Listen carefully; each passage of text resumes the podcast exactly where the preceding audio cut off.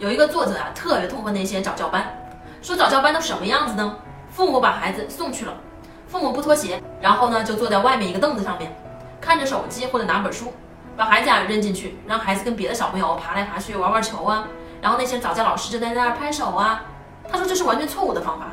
因为孩子这时候需要的根本就不是别人，孩子需要的也不是那些塑料球，孩子需要的呀是父母。然后你干嘛坐在外面拿着手机看呢？你应该陪着孩子玩才对呀。而且啊，孩子在这个年龄阶段，他其实对别的孩子是不感兴趣的。我们经常说多找几个孩子一块玩，那呀是在三岁以后，孩子才可能慢慢的开始对别的孩子感兴趣。